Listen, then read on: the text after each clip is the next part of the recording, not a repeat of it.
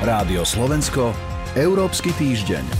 Menej ako mesiac pred začiatkom letných prázdnin Európsky parlament schválil tzv. Covid pasy. Ako budú fungovať, rozoberiem s analytičkou portálu EURACTIV Barbarou Zmuškovou. Dobrý deň. Dobrý deň. Moje meno je Soňa Bajsová.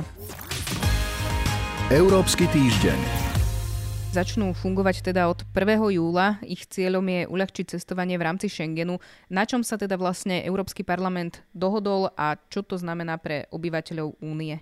Ide vlastne o garanciu uznávania výsledkov testu alebo očkovania alebo prekonania covidu. Vďaka tomuto certifikátu osvedčeniu sa vám nestane, že prídete na hranice a napríklad taliansky policajt si nebude vedieť rady so slovenským potvrdením o očkovaní. Čo to ale neznamená, že teraz už môžeme hodiť všetky starosti s testovaním za hlavu, najmä ak nie sme ešte ten ideálny prípad, že už máme dávno za sebou dve dávky vakcíny. Ak máme za sebou iba jednu, nedaj Bože neregistrovanú, alebo iba antigénový test, tak je stále na tej krajine, kam ideme, či a ako nám to uzná. Samozrejme, nemôže nás do tej krajiny nevpustiť, ale môže nám napríklad nariadiť karanténu, na konci PCR test, ktorý si musíme zaplatiť, najmä ak je na tom tá krajina epidemicky zle. Takže pred odchodom na dovolenku si stále treba zistiť, aké sú v tej krajine pravidlá, ale odpadáva ten stres toho, že či nám v zahraničí na hraniciach uznajú nejaký ten slovenský kus papiera. A aký bude teda ďalší postup? Už je celá tá téma uzavretá? Tá hlavná časť je za nami. Poslednú pečiatku tomu musia dať členské štáty v rámci Rady EÚ, ale to už bude naozaj iba formalita. Platiť to začne od 1. júla a je tam ešte nejaká 6-týždňová prechodná lehota. Ak by sa niečo v tej krajine, ktorá musí vytvoriť tú aplikáciu, technicky pokazilo. Ale všetky vlády cítia tú náladu v spoločnosti a chcú to stihnúť čo najskôr. 12 z nich to napríklad už teraz má hotové a tie osvedčenia vydávajú. Áno, aj niektoré to už, myslím, spustili ako Nemecko. Chcem sa ešte spýtať, že veľa sa vlastne hovorilo počas tej debaty okolo covidových pasoch o nejakej diskriminácii, napríklad tých, ktorí sa nemôžu dať zaočkovať, alebo ešte na nich neprišiel rad.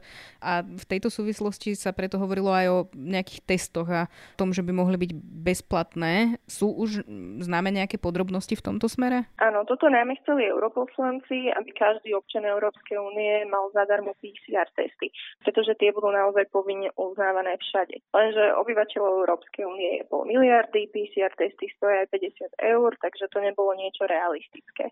Miesto toho sa podarilo vyzbierať 100 miliónov eur, za ktorých sa nakúpi 20 miliónov antigénových testov. Tie sú určené najmä pre pendlerov, teda naozaj pre tých, ktorí potrebujú prechádzať tie hranice za školu alebo za prácou. Pravdepodobne sa z tohto balíka niečo ujde aj Slovensku, ale keďže Slovákom vláda aj teraz tie antigenové testy prepláca, tak pre slovenských dovolenkárov to naozaj nejaký bonus nebude. Toľko Barbora Zmušková z portálu EURACTIV. Ďakujem vám za rozhovor. Ďakujem aj ja. Európsky týždeň.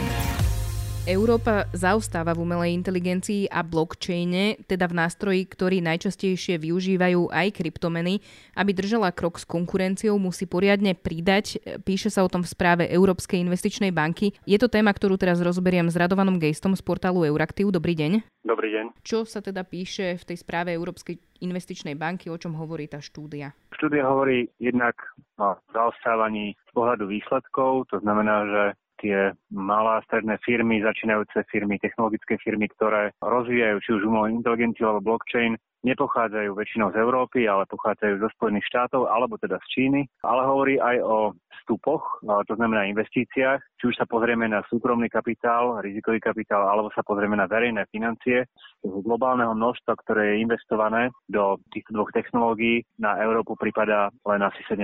To znamená, že 80% pripadá na Spojené štáty americké a Čínu. Spojené štáty sú takým tradičným lídrom, ale Čína veľmi rýchlo dobieha. Nejde iba o investície, samozrejme nejde iba o peniaze, a nie je to jediný dôvod, pre ktorý Európa zaostáva. Sú tu iné veci, napríklad na rozdiel od Spojených štátov Európa do značnej miery je inovačný ekosystém, stále funguje ako 27 národných inovačných ekosystémov. Prepojenia sú mnoho slabšie. Dostupnosť dát, opäť niečo, čo v Európe, každá z tých európskych krajín, každá vlastne dnes európska krajina je príliš malá na to, aby vedela ponúknuť dostatočné množstvo dát a nejaký jednotný európsky dátový priestor ešte stále neexistuje, aj keď teda Európska komisia ho chce rozvinúť. Čiže všetky tieto faktory prispievajú k tomu, že podľa Európskej investičnej banky dnes Európa nielenže zaostáva za Spojenými štátmi, ale stále viac aj za Čínou.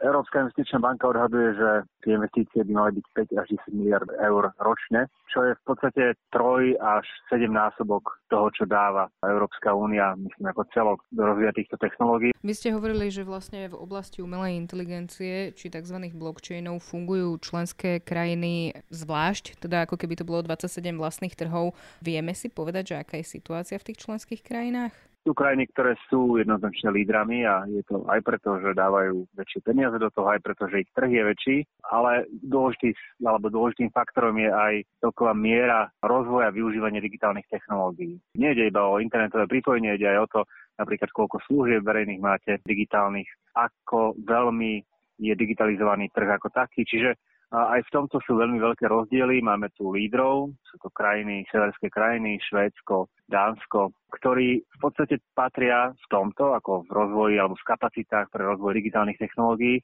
patria medzi globálnych lídrov. Potom tu máme krajiny, ako je Bulharsko, Grécko, Cyprus, kde je tá situácia veľmi zlá. Zaostávajú, povedzme, aj za krajinami ako Rusko a Srbsko. Čiže situácia je veľmi rôznorodá. Slovensko sa nachádza v tej, povedzme, poslednej tretine, pričom ukazuje sa, že našou slabinou nie je tak nedostatok talentovaných ľudí, ale skôr práve slabé využívanie digitálnych technológií verejnou sférou a slabé verejné podpory. A prečo je vlastne dôležité debatovať o tom, že kde Európa sa nachádza, čo sa týka teda podpory umelej inteligencie a toho blockchainu?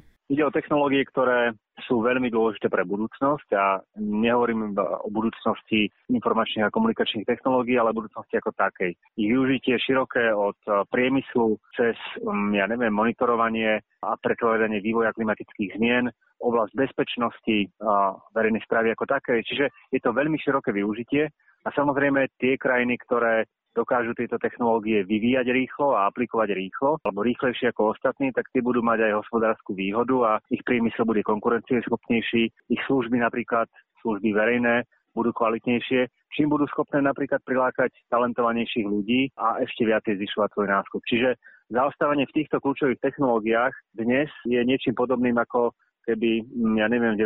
storočí krajina zaostávala v rozvoji tých základných priemyselných technológií, ktoré postavili priemyselnú revolúciu. Uzatvára Radovan Geist. Ďakujem vám za rozhovor. Ďakujem aj do počutia.